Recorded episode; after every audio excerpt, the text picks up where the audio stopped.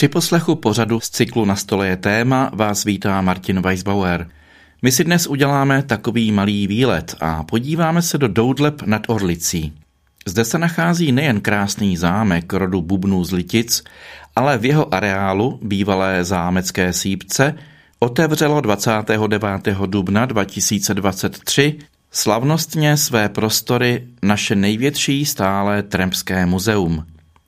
Po desítky let existovalo jako muzeum mobilní. Teprve nyní se pro něj po dlouhodobé snaze podařilo najít stálé místo díky vstřícnosti majitelů zámku. Zahrnuje celou více než stoletou historii trampingu v Čechách i na Slovensku a vystavuje desítky tisíc exponátů nejrůznějšího druhu. Je pravděpodobně největším trampským muzeem v naší republice. Na zámek jsem s mikrofonem zajel a dal jsem si zde schůzku s duší tohoto muzea, trampem, kamarádem Fredem Jiřím Jedličkou a také se spolumajitelem zámku panem Petrem Dujkou, kterému koluje v žilách krev rodu Bubnů z Litic. Právě jsme dorazili na nádvoří zámku a stojíme u postranní budovy, která nese nápis Trampské muzeum a také Muzeum přírodovědy a venkova. A tady vedle slyšíte určitě zvuky zvířat a ty pocházejí ze sousedního zookoutku. A já mám tady u mikrofonu Freda, hlavní osobu Trampského muzea. Kde vlastně stojíme? Jak to tady vypadá, Frede? Ahoj kamarádky a kamarádi, zdravím posluchače Rádia Proglas. Nacházíme se skutečně v Doudlebách, kde se teda po dvanáctiletém snažení umístilo Trampské muzeum, ale prosím pěkně, já nejsem sám, jako vytvořili jsme ho s týmem pracovníků, spolupracovníků Trampu. Na zámku je první okruh a tady je teda na sípce druhý okruh, který tady skrývá opravdu tři muzea, Trampské muzeum přírodovědy a venkova. Mhm. Právě vcházíme do druhého okruhu, který je v přilehlé budově. Jdeme po dřevěných schodech dvoupatrové rozlehlé budovy. Čím tato budova byla zde vedle zámku původně? Tak tady původně byla sípka, ale je to dneska zrekonstruovaný a nacházíme se v prvním podlaží a tady nalevo je teda Muzeum přírodovědy a napravo je Muzeum venkova, ale je to tady obohacené i sbírkami motýlu, brouků a dalších zajímavostí. A samotné Trampské muzeum je o patro výše? Ano, samotné Trampské muzeum, které bylo nedávno otevřeno, tak se nachází o patro výše, kde je zároveň nalevo koncertní síň, kde se konají teda koncerty a napravo je Trampské muzeum, do kterého tě zvu a můžeme se jít podívat. Tak pojďme.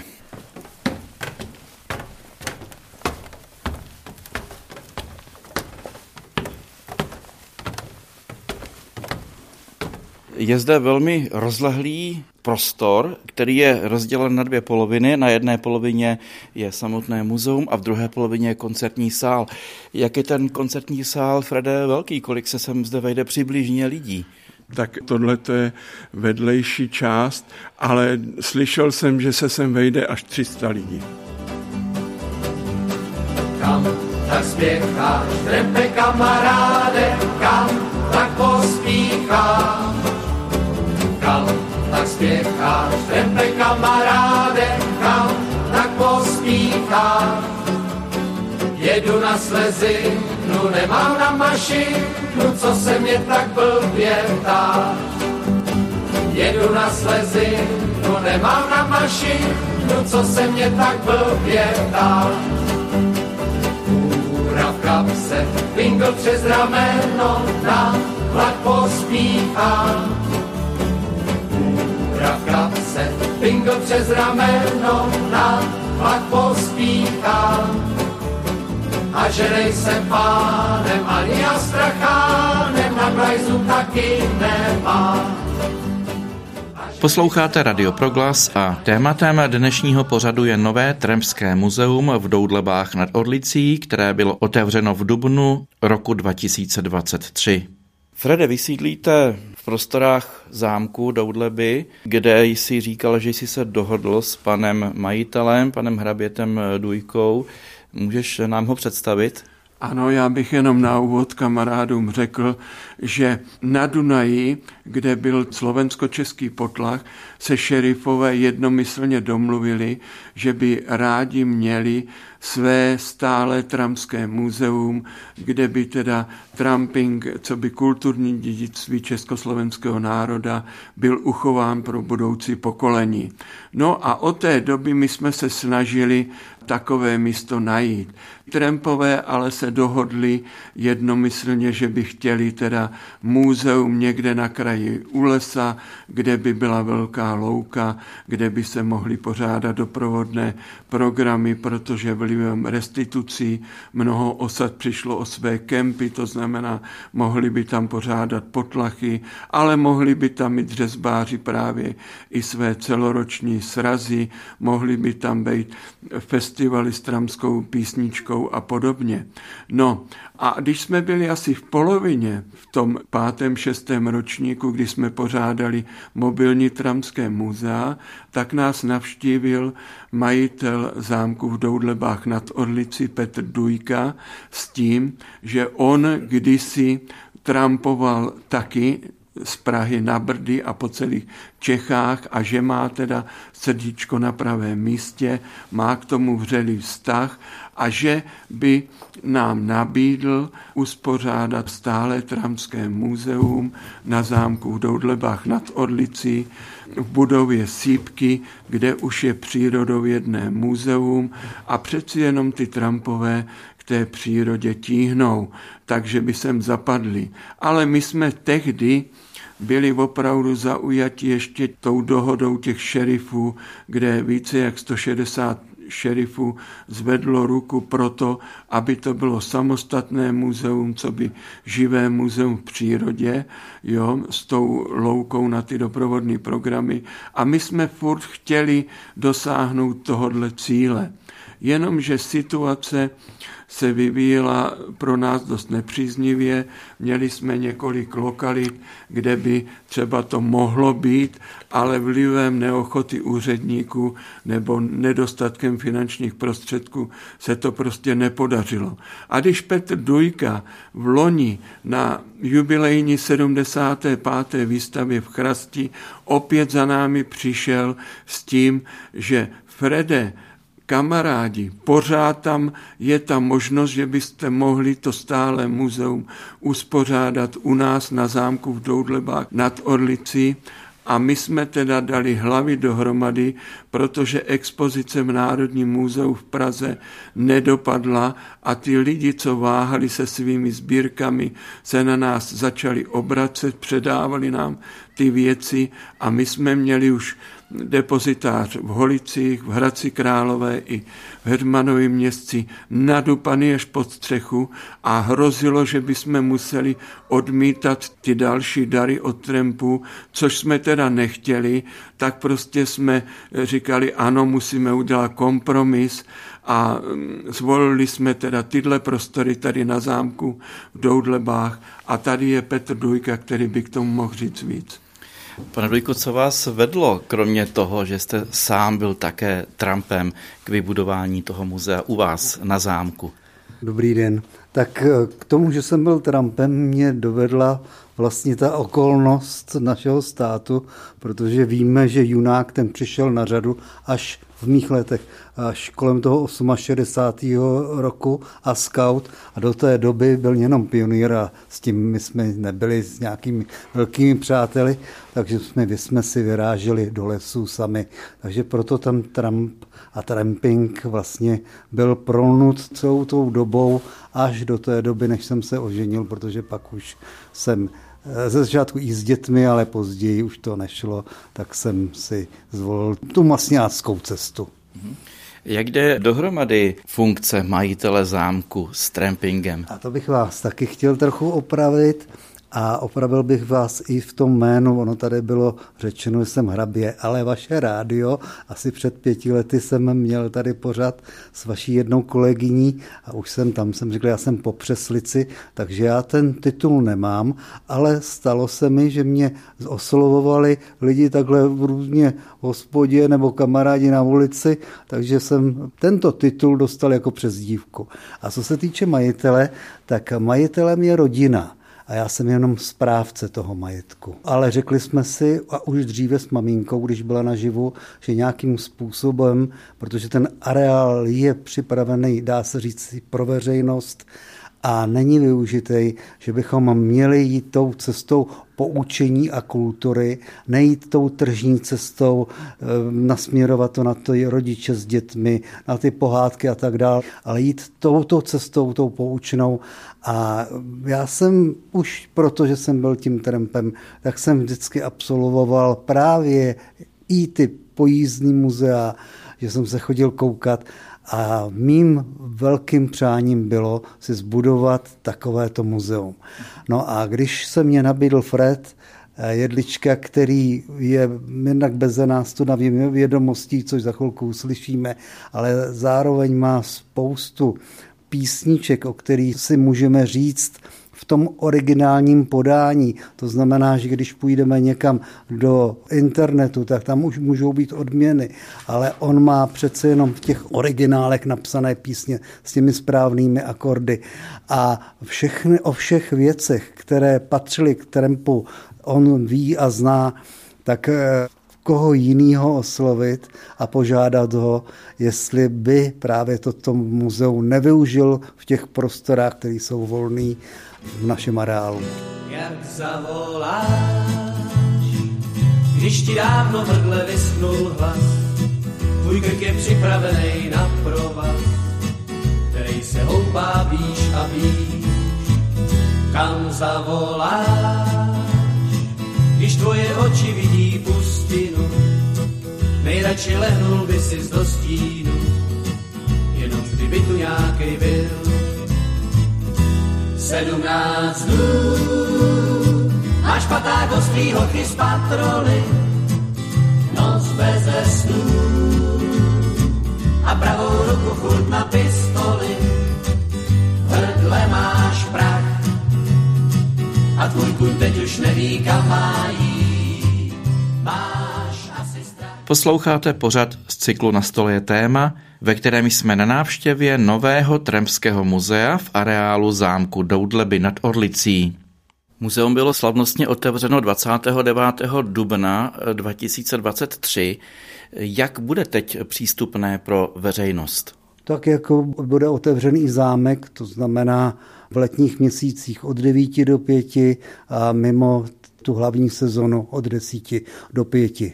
Bude zde možnost výkladu takového, jaký zažijeme v tomto pořadu, anebo si návštěvníci budou prohlížet exponáty sami? To víte, že bych chtěl, aby Fred tady byl co nejvíc a aby tady právě těm, kteří neznají tramping a víme, že trampingu je sto let a bohužel taky tak trošku víme, my starý s těmi kořeny trampu, že tomu trampingu už odzvonilo a že je vlastně na úbytě a chtěli bychom ho uchovat pro další generace. A ty lidi, tím nestačí se jenom podívat na ty exponáty. Ty by měli mít k tomu výklad. A výklad od takového člověka, jako je Fred, tak to by bylo na výši. Takže teď nějakým způsobem musím Freda donutit k tomu, aby tady byl co nejvíce jeho času a předával ty svoje znalosti dalším generacím.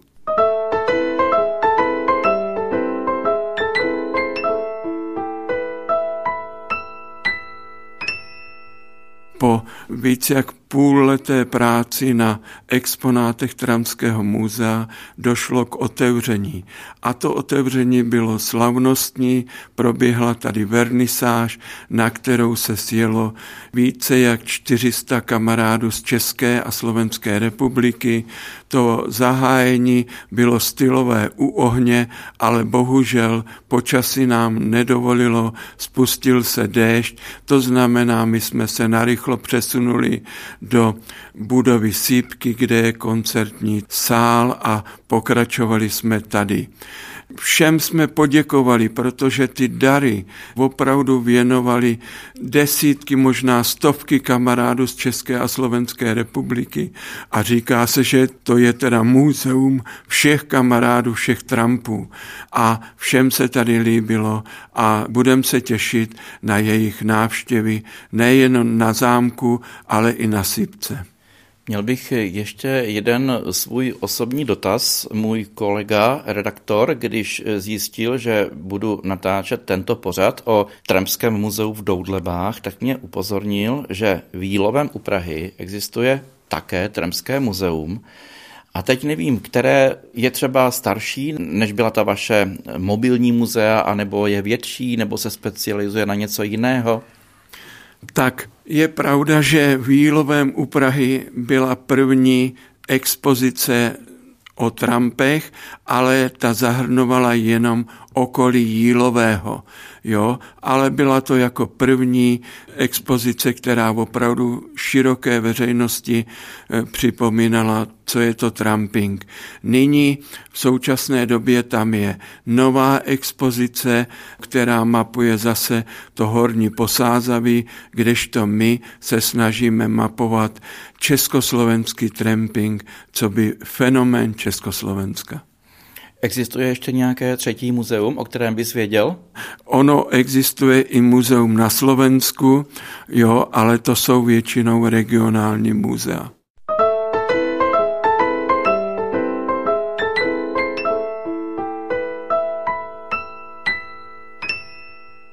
Znamená to, že v současné době již skončíte s provozováním mobilního muzea, když teď máte muzeum stále?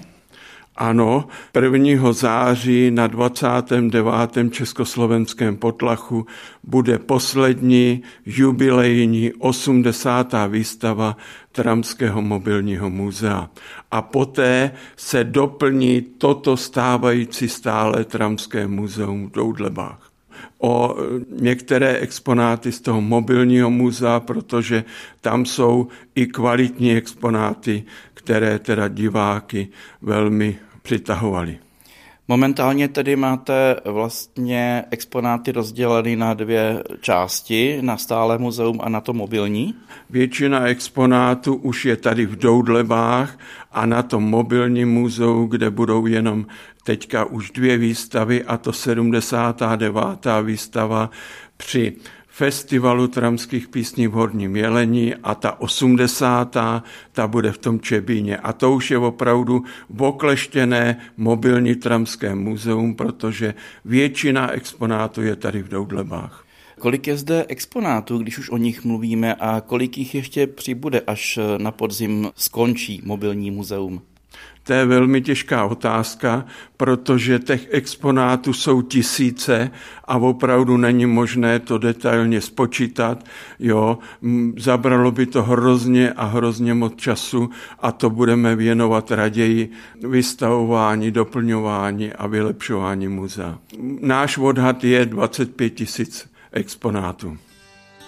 Sedíš tu a posloucháš, jak řeka učit mou. Mluvit stříbro, mlčet zlato, tak mlčím s tebou.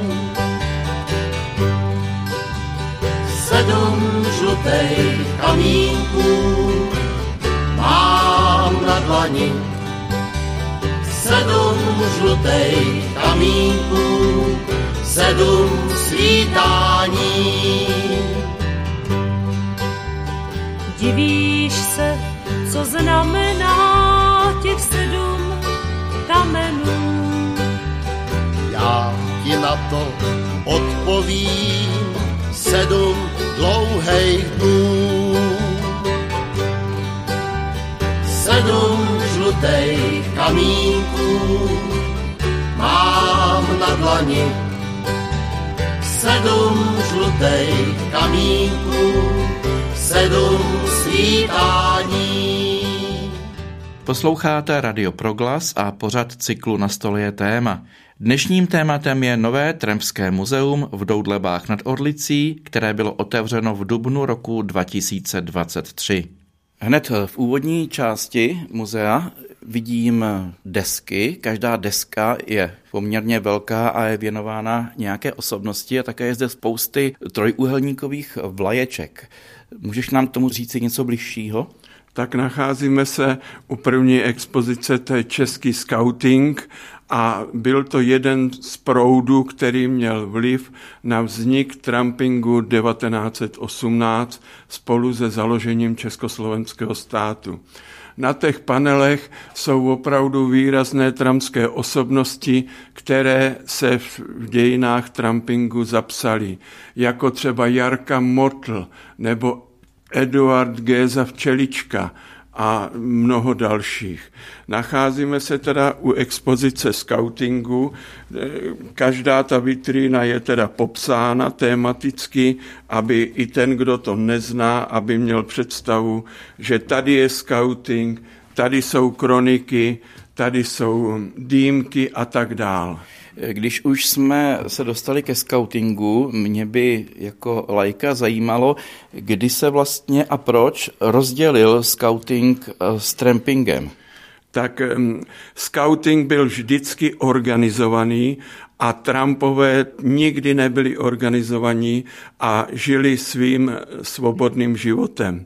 A stalo se to, že ty starší, odrostlejší skauti už Um, přestali vnímat ten vojenský disciplinovaný řád ve skautingu a odcházeli ze skautu pryč. Ale už tady měli první toulky přírodou, někdy kolem roku devatenáct set patnáct teda se o nich začalo říkat, že to jsou divocí skauti, a to byli právě skauti, kteří už nebyli organizovaní, odešli z toho skautu, ale byli teda už navykli na to táboření, dobrodružství v přírodě a žili prostě v přírodě na divoko a byli to první vlastně předchůdci tramských osad trampingu.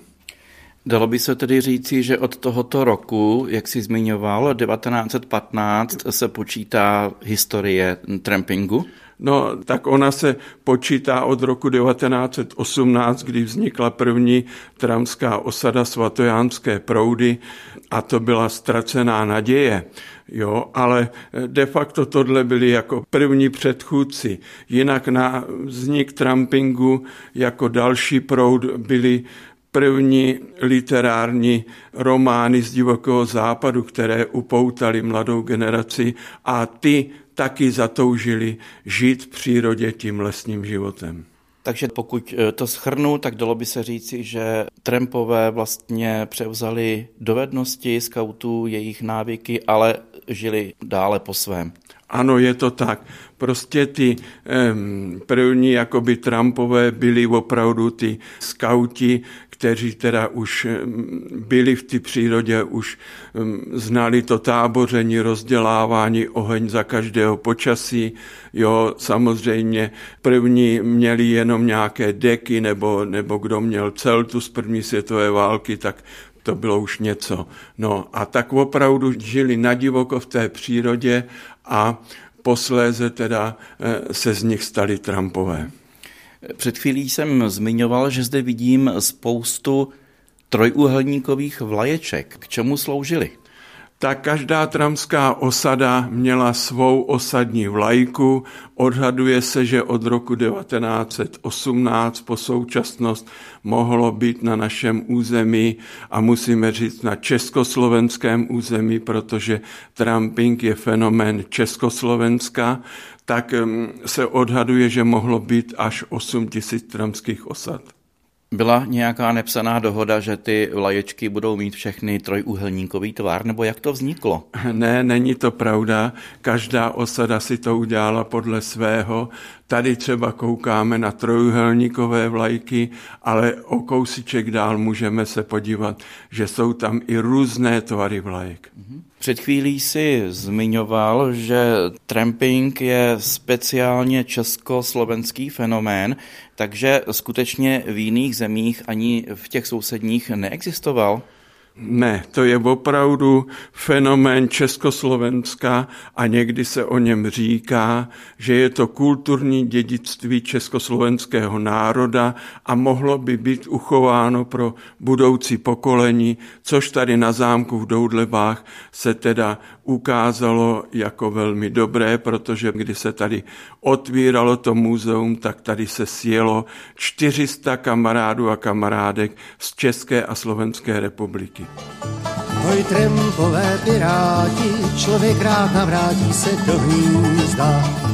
Teprve, když mu zahvízdá, osud svou písničku tajemnou.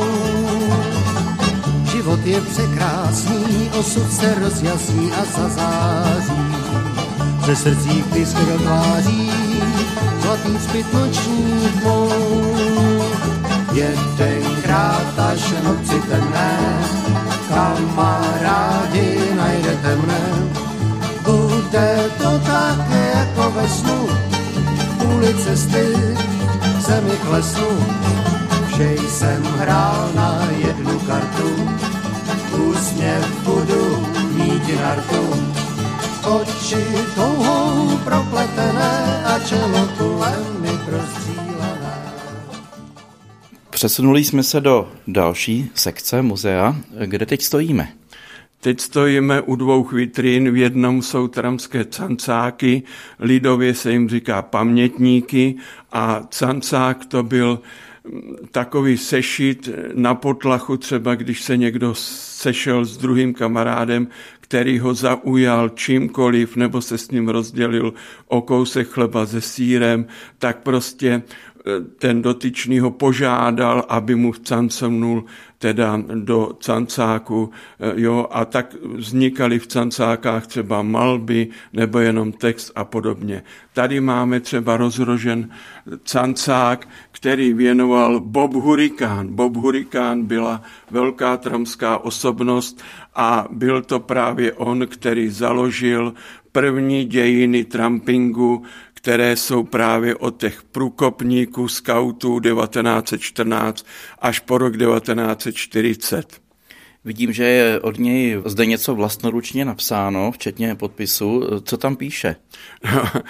Tak je to dlouhý text, nebudem to celé číst, to by zabralo hodně času, ale je to taková vzácnost, že i Bob Hurikán prostě kamarádům do cancáku psal. Vedle se nacházíme v expozici tramských kronik a tady je unikát jeden. Je tady kronika psaná na ruli papíru a je asi asi pět metrů dlouhá. Většinou ty kroniky byly jakoby tlusté knihy, ale tohle je opravdu rarita, je to z Ostravy a kamarádi si psali tu kroniku na ruli papíru a k tomu je ještě taková kniha úmluv a pouzdro s nožem. Podotýkám, že ten papír je široký minimálně dvacet až dvacet pět centimetrů. Možná i třicet. A je to opravdu velice objemné dílo. To je ruční papír? To je pravděpodobně ruční papír a ručně se na něj psalo. Z jakých přibližně let pocházejí tyto zdejší kroniky? Tak tyhle kroniky nám darovali kamarádi z obou republik, České a Slovenské republiky, a odhadujeme, že jsou z šedesátých let až po současnost. Jinak prosím pěkně, za chvilku přejdeme k expozici tramských písniček a to je taky taková kronika tehdejší doby, jak se na osadách žilo, jak se trampovalo. V těch dvacátých letech se na osadě stala nějaká příhoda, která inspirovala už ty první muzikanti, kteří večer si vzali tu kytaru a zabrnkali si k té příhodě melodii a vznikla ta písnička. To znamená, právem se o tom říká, že to je kronika tehdejší doby, jak se na osadách žilo, jak se trampovalo. Dalo by se tedy říci, že většina trampských písniček vznikala takto spontánně? Většina klasických tramských písniček, ano, vznikala v těch dvacátých, třicátých letech a v třicátých letech vznikaly i jednolistovky a to byla písnička, která opravdu byla jenom takhle na otevření, jednolistovka, a pro ty hudebníky to byla velká čest, že už vycházely ty písničky jako psané textově a s notovým záznamem a akordy pro kytaru. Už náš praděd, děd i táta začali, že i my snad budem pevně doufali, že i každou svojí volnou chvilinku budem dávat jako oni trampinku. Tom je kus pravdy, ten už nám byl dán, máme však rady, na co je nám stan. Do chaty vemem ven a žehličku, rádiu chytré, trenskou písničku. Modrá plán, co se klene nad tvou hlavou od rána, má v ruci stovky hvězd, šedý oblak, co si s deštěm pohrává. Nesmí nikdy z cesty svést, jen šlapejme v prachu cest, nedejme se vlátem splést. Modrá plán nad hlavou a příroda nám zůstanou, tak ahoj trempe, zase v sobotu nashledanou. To už ale není tremská osada, když má trpaslíka každá zahrada. Tvárnice a cihly kolem ohniště, z kol a samorostů už je bludiště. Posloucháte Radio Proglas a tématem dnešního pořadu je nové trampské muzeum v Doudlebách nad Orlicí, které bylo otevřeno v dubnu roku dva tisíce dvacet tři. Z jakého hudebního stylu vycházely tyto písničky? Možná se to podobá trochu folku, ale nejsem si jistý. Nevím, jestli zrovna folku, ale už tady byl žánr teda hašlerovek a vedle hašlerovek právě hudební kulturu obohatily trampské písničky, které teda vznikly jako nový hudební žánr a působili teda v té době od dvacátých let, ale až do dneška. A i dnes jsou festivaly jako Festival tramských písní v Horním Jelení, který vysloveně je na podporu klasických tramských písní, ale tramské písně se hrají i u táboráku, na osadách nebo třeba jen ve vlaku. Vyvíjejí se nějak ty trampské písně? Je nějaký rozdíl mezi písněmi, které vznikaly třeba ve dvacátých, třicátých letech a těmi, které vznikají v letech posledních? Tak já si myslím, že ano. Samozřejmě, jak už jsme si řekli, tak v těch dvacátých letech to byly příhody na osadách, jo, a podle té dané příhody se napsala písnička, kdežto v pozdější době se ty písničky už třeba nepsaly vysloveně podle příhody, která se stala, ale prostě ty autoři tramských písní si uvařili kávu, jo, a zamysleli se nad tím, co je teda potkalo v poslední době, nebo i o lásce jsou hodně písničky. Prostě je to taky ze života. Mm-hmm. Ale převažují už ty studiově vymýšlené nebo studiově vznikající. Ano, samozřejmě dneska už na počítačích jsou programy, podle kterých se ty písničky mohou lépe tvořit, než když opravdu to bylo na ty osadě, kde prostě večer ten autor si pobrukoval tu melodii k té příhodě a napsal o tom písničku. My jsme teď v hudební sekci a zde vidím, že zde je mnoho hudebních nástrojů a některé vypadají docela exoticky a nebo také velmi starobyle. Ano, máme tady i hodně staré hudební nástroje, ale i jiné exponáty, které jsou starší. My jsme u vitríny teda tramské hudební nástroje a tady zaujme na pohled jako kytara šram, která má dva krky. Na horním krku jsou čtyři struny, na které se basuje, a na spodním krku je normálně šestistrunná kytara, na kterou se hraje. Tady napravo je vidět největší naše kytara, kterou jsme dostali z Beskyd a je teda před rekonstrukcí, ale je to taky typu šram. Velká, možná skoro jako čelo. Nedávno jsme sem dostali krásnou kytaru, jo, z padesátých let a je to takzvaná gypsonka a, a s tou jezdili kamarádi už v padesátých letech a v šedesátých letech třeba někteří hráli na Brdech a potom v Lucerně na koncertu. To je docela kontrast. Ano, ale je to tak, že dříve ty, ty trampové opravdu měli jednu kytaru. Dneska ty skupiny mají kytaru, se kterou jedou na vandr, a kytaru, na které hrají na soutěžích. Nejsou to ale jen kytary, že? Tak u vitríny hudebních nástrojů nejsou jenom šramkytary nebo normální kytary, ale jsou tady i čtyřstruná benža, tenor benža, pětistruné benžo, šestistruné benžo a je tady i malajka anebo mandolíny.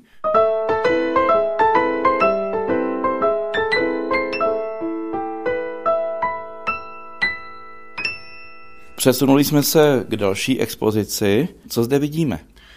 Tak, jak jsme si říkali o osadních vlajkách, které tu jsou nad námi, tak každá tramská osada měla i svoji domovenku, která se šila na levý rukáv, a ty kamarádi, když se potkávali na nádražích nebo na těch potlaších, tak hned věděli příslušnost k dané osadě. Tak tady je ukázka těch tramských domovenek z tramských osad. Většinou jsou vyšívané nebo kožené? Většinou jsou vyšívané, ano, a ta vyšívka je zase podle nápadu té osady, jo, co si zvolili za svůj, za svůj námět. Nevzniklo to také jako pozůstatek skautingu, tyto domovenky? To si nemyslím, tohle je asi ryze tramská záležitost.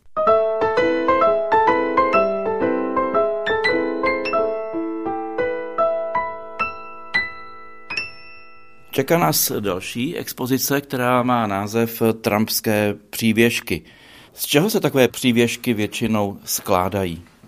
Tak zase je to na základě toho, která osada má k čemu blíž. Jo? Je to hodně kůže, je to i dřevo, a nebo i korálková tvorba.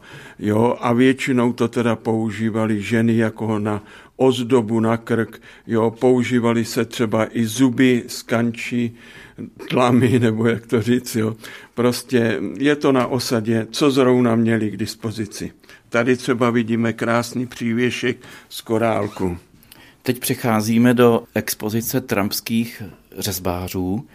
Vidím zde jak dřevěné sošky, totemy, masky a podobně. Co zde všechno máme? Tak jednou z takových oblastí v trampingu jsou i tramští řezbáři, kteří se jednou za rok scházejí, říká se jim někdy i zlatí červotoči, a každý ten řezbář měl svoji dovednost. Hodně řezbářů třeba vytvářelo tramské totemy, to je hned vedle, kde je tady historická osada Kamarád, která leží nedaleko, ale vyřezávali i masky, vyřezávali i tlachovky, to je tady za náma. Co to je? Tlachovka je takový upomínkový předmět na potlach, jo? A každá osada každým rokem uspořádala svůj potlach, kde teda na památku všem účastníkům rozdávala teda tu tlachovku nebo lidově řečeno upomínkový předmět, a zase bylo to buď vyřezávané, malované nebo na kůži, anebo jako tady vidíme kombinace keramiky a kůže. Jenom pro upřesnění dodám, že je to vlastně takový plátek dřeva nebo kůže, který je zavěšený na šňůrce a je ozdobený malbou nebo vypalováním a podobně. Ano, a tyhle ty camrátka, jak my říkáme, tak někteří kamarádi je nosí zavěšené na bundě, na kapse, u knoflíku. Jaké byly předlohy pro řezbáře? Tak samozřejmě to je zase záležitost každého řezbáře. Někdo podle své fantazie, někdo podle svých časopisů nebo podle knih. Jo, to je zase různý. Každý na to měl svůj takový náhled. Tady se nacházíme teda u historické osady Kamarád, která leží na Orlici a patří mezi nejstarší východočeské tramské osady. Významnou takovou osobností byl jejich šerif Joška Slavík, který byl významným hudebním skladatelem, a tady třeba na fotografii vidíme Boba Hurikána, vidíme tady Kiviho a tady vidíme ten kemp, kde padá ten vodopád, jsou tady totemy a na té osadě se scházeli i old party, jako byl Jarda Štercl a další. Jinak samotný Joška Slavík nejenom, že celý život byl výpravčím, ať už to bylo v Chocni nebo v Cedekvicích, tak byl ale i členem a oddílovým velitelem první zimní tramské partizánské brigády, kterou založil právě Bob Hurikán, a tato partizánská brigáda měla své oddíly ve všech částech tehdejšího protektorátu a je tady třeba vidět, že se podíleli na destrukci na kolejích. Jo? To znamená, tím zpožďovali ty transporty, které mířily na východní frontu. Takže trampové se většinou zapojovali aktivně do odboje. Ano, pomáhali v odboji, protože jim nebylo lhostejné, že jsme okupováni německou armádou, a vidíš sám, že i dostávali vyznamenání za tu odbojovou činnost. A právě nedaleko v Železných horách byl i Václav Pospíšil, který byl dalším oddílovým velitelem. Večer, když snese se k nám, na staré party zavzpomínám a píseň jejich, když zhasne den, v korunách borovic splní můj sen. Vidím zas jen ohně plát a staré pardy v plamenech stát a píseň jejich, jak dravý pták z údolí vyletí až do oblak. Až velký táborák zahoří dom, zaspívá kamarád písničku svou. Z jiskrami v dálku letí, všem trembu říct chce snad, že každý z nás tu tremskou píseň musí srdci své na věčný čas uchovat. Na věčný čas uchovat.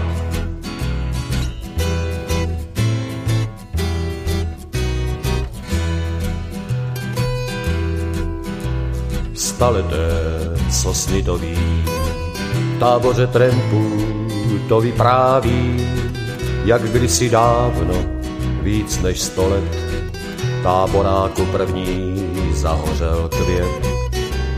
S plamenem jeho rudým vznikla i píseň, jak modrý dým, ta tremská píseň, ta nám vypráví.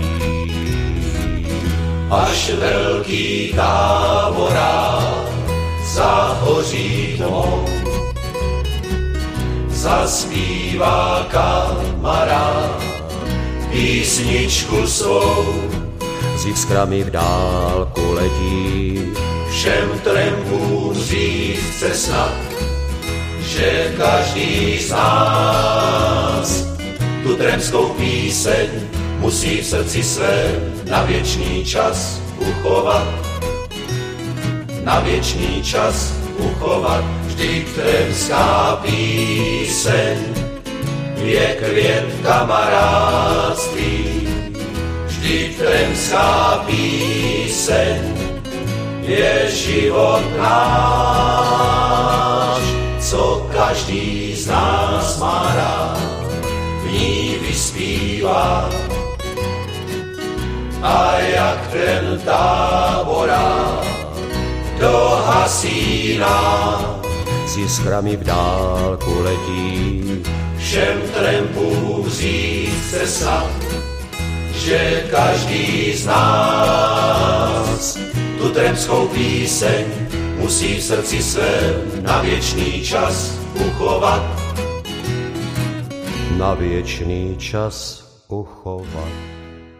Posloucháte pořad z cyklu Na stole je téma, ve kterém jsme na návštěvě nového tremského muzea v areálu zámku Doudleby nad Orlicí. Teď se nacházíme v takzvaném tramském kempu. Každá tramská osada má teda svůj kemp, kde většinou bývá teda ten totém, bývá tam vlajkosláva a třeba vstupní brána anebo kolem ohně je víc co tému, jako, jako té kemp u Rusa v Ivanke při Dunaji.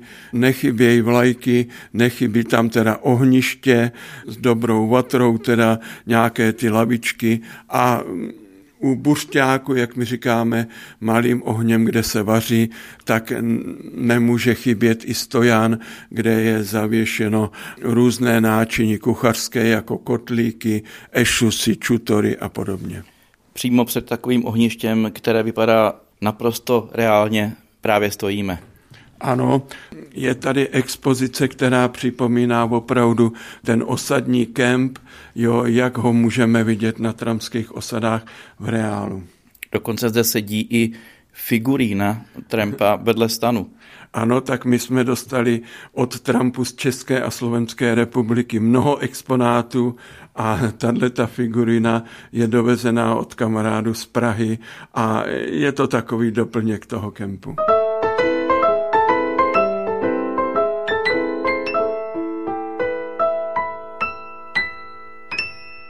Tady se nacházíme ve slovenské části, protože jsme řekli, že tramping je fenomén Československa a tady je ukázka, jak tramských vlajek, tramských osad, toto je třeba kemp u toho Rusa v Ivanke při Dunaji.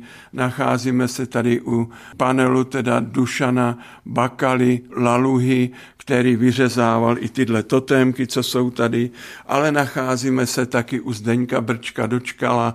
To byla významná tramská osobnost na Slovensku a jeho syn nám věnoval pádlo, věnoval nám i jeho kompas. Dále je tady ocenění K F T P, kamarádů Festivalu tramských písní, za propagaci trampingu na šestnáctém československém potlachu. Je tady i tabule z Festivalu trampské písně z roku devatenáct set devadesát a také třeba pádlo. Ano, o tom pádle jsem říkal, že patří teda Brčkovi, ale tenhle festival tramské písně jmenuje se Ozvěny cest, tak to na Horním Jelení, kde se pořádá festival tramských písní, který koncem května bude mít svůj čtyřicátý sedmý ročník, tak kamarádi na Slovensku nechtěli být pozadu a založili tenhle festival, který taky napomáhá tomu, aby se ty tramské písně hrály a nezanikly. Vidím, že je to na břehu Hronu u Kozárovců. Ano, je to na břehu té řeky a pořádali to Lesní Škrátkovi a to je tramská skupina a tramská osada. Vedle se nacházíme u nejstarší tramské osady a to je Waikiki Bratislava. Je to opravdu nejstarší osada, která vznikla v roce devatenáct set dvacet osm na Slovensku. A založil ji Čech, který tam vojákoval, jmenoval se Bořivoj Hasan Šourek. Dále jsme přikročili další expozici a to je československý a slovensko-český potlach. Jednou za rok na střídačku, jednou je to na Slovensku, jednou je to v Čechách, se pořádá teda slovenský český potlach. Letos už bude dvacátý devátý takový potlach v Čebině na Moravě. A je to tak, že ty kamarádi z Čech i Slovenska se rádi setkávají, aby si mohli popovídat, u táboráku si zaspívat tramské písně. Je to takové vřelé setkání.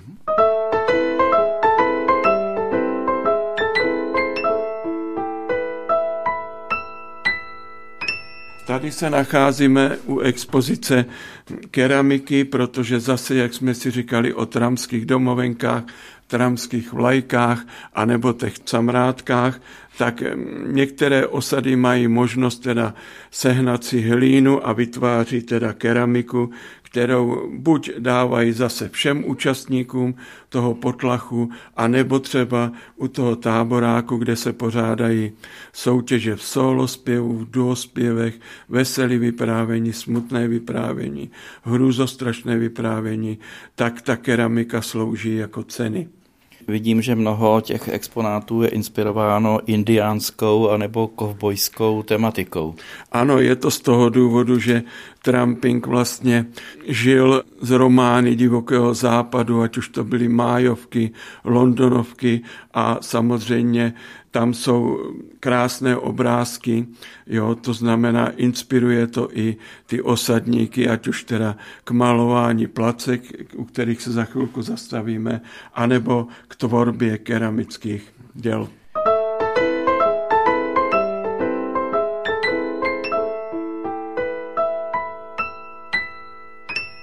V další expozici je různé kuchyňské nářadí a nebo také výstroj, co zde všechno můžeme vidět. Tak samozřejmě, že ty trampové, kteří jezdí do přírody, tak se tam i stravují a to buď, že si vaří svoje jídla, anebo si kupují konzervy, které tam teda ohřívají. My tady máme expozici tramského nádobí a je tady třeba velmi zajímavý exponát a to je kávomlýnek Tramp z první republiky. Tyhle ty kávomlýnky se vyráběly v Lomnici nad Popelkou a byly v různém barevném provedení a v různých variantách. Byla jednička, dvojka i trojka.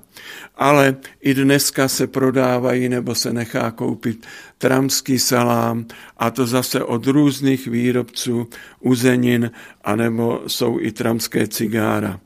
Většinou to nádobí pochází z první nebo druhé světové války, protože to přeci jenom ty vojáci používali v těch zákopech v té přírodě a trampům to bohatě posloužilo i v době míru.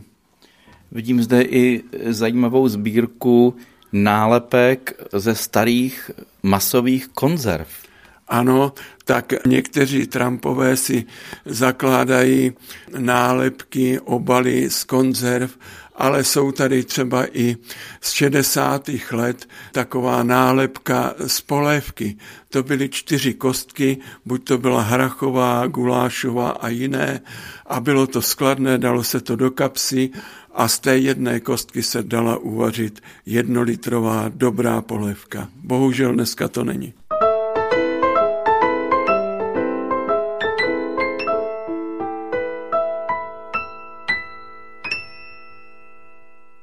Dále zde vidíme velké dřevěné placky, které jsou různým způsobem malované.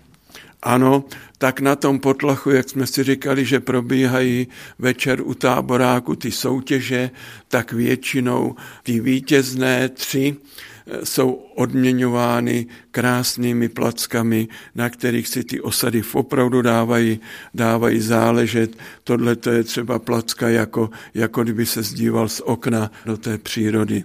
Ty malby se většinou malují na dřevo, ale vidíme tady i exponát, že to je na kosti nebo na kůži a opravdu jedna placka je hezčí než druhá. Používají se většinou olejové barvy? Zase to záleží na každém malíři. Někdo používá olejové malby, malby, někdo používá temperové malby.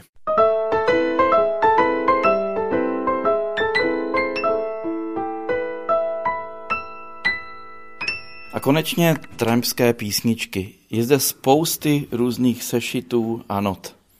Ano, nacházíme se u zpěvníku tady, ty první tramské písničky vznikaly ve dvacátých letech, ale postupem té doby, protože tramping v roce dva tisíce osmnáct oslavil z té výročí od svého založení, tak v každé té době vznikaly na osadách zpěvníky a zapisovaly se tam notové záznamy, zapisovaly se tam akordové značky, to znamená i ty kamarádi, kteří se začínali učit ty tramské písničky, se podle těchto zpěvníků dobře mohli učit.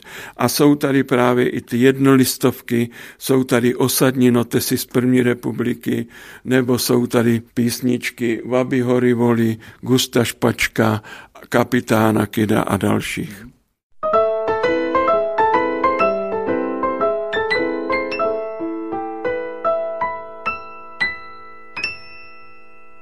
Končí náš pořad z návštěvy stálého trampského muzea v Doudlebách nad Orlicí. Muzeem nás provedli tramp kamarád Fred Jiří Jedlička a pan Petr Dujka, spolumajitel zámku.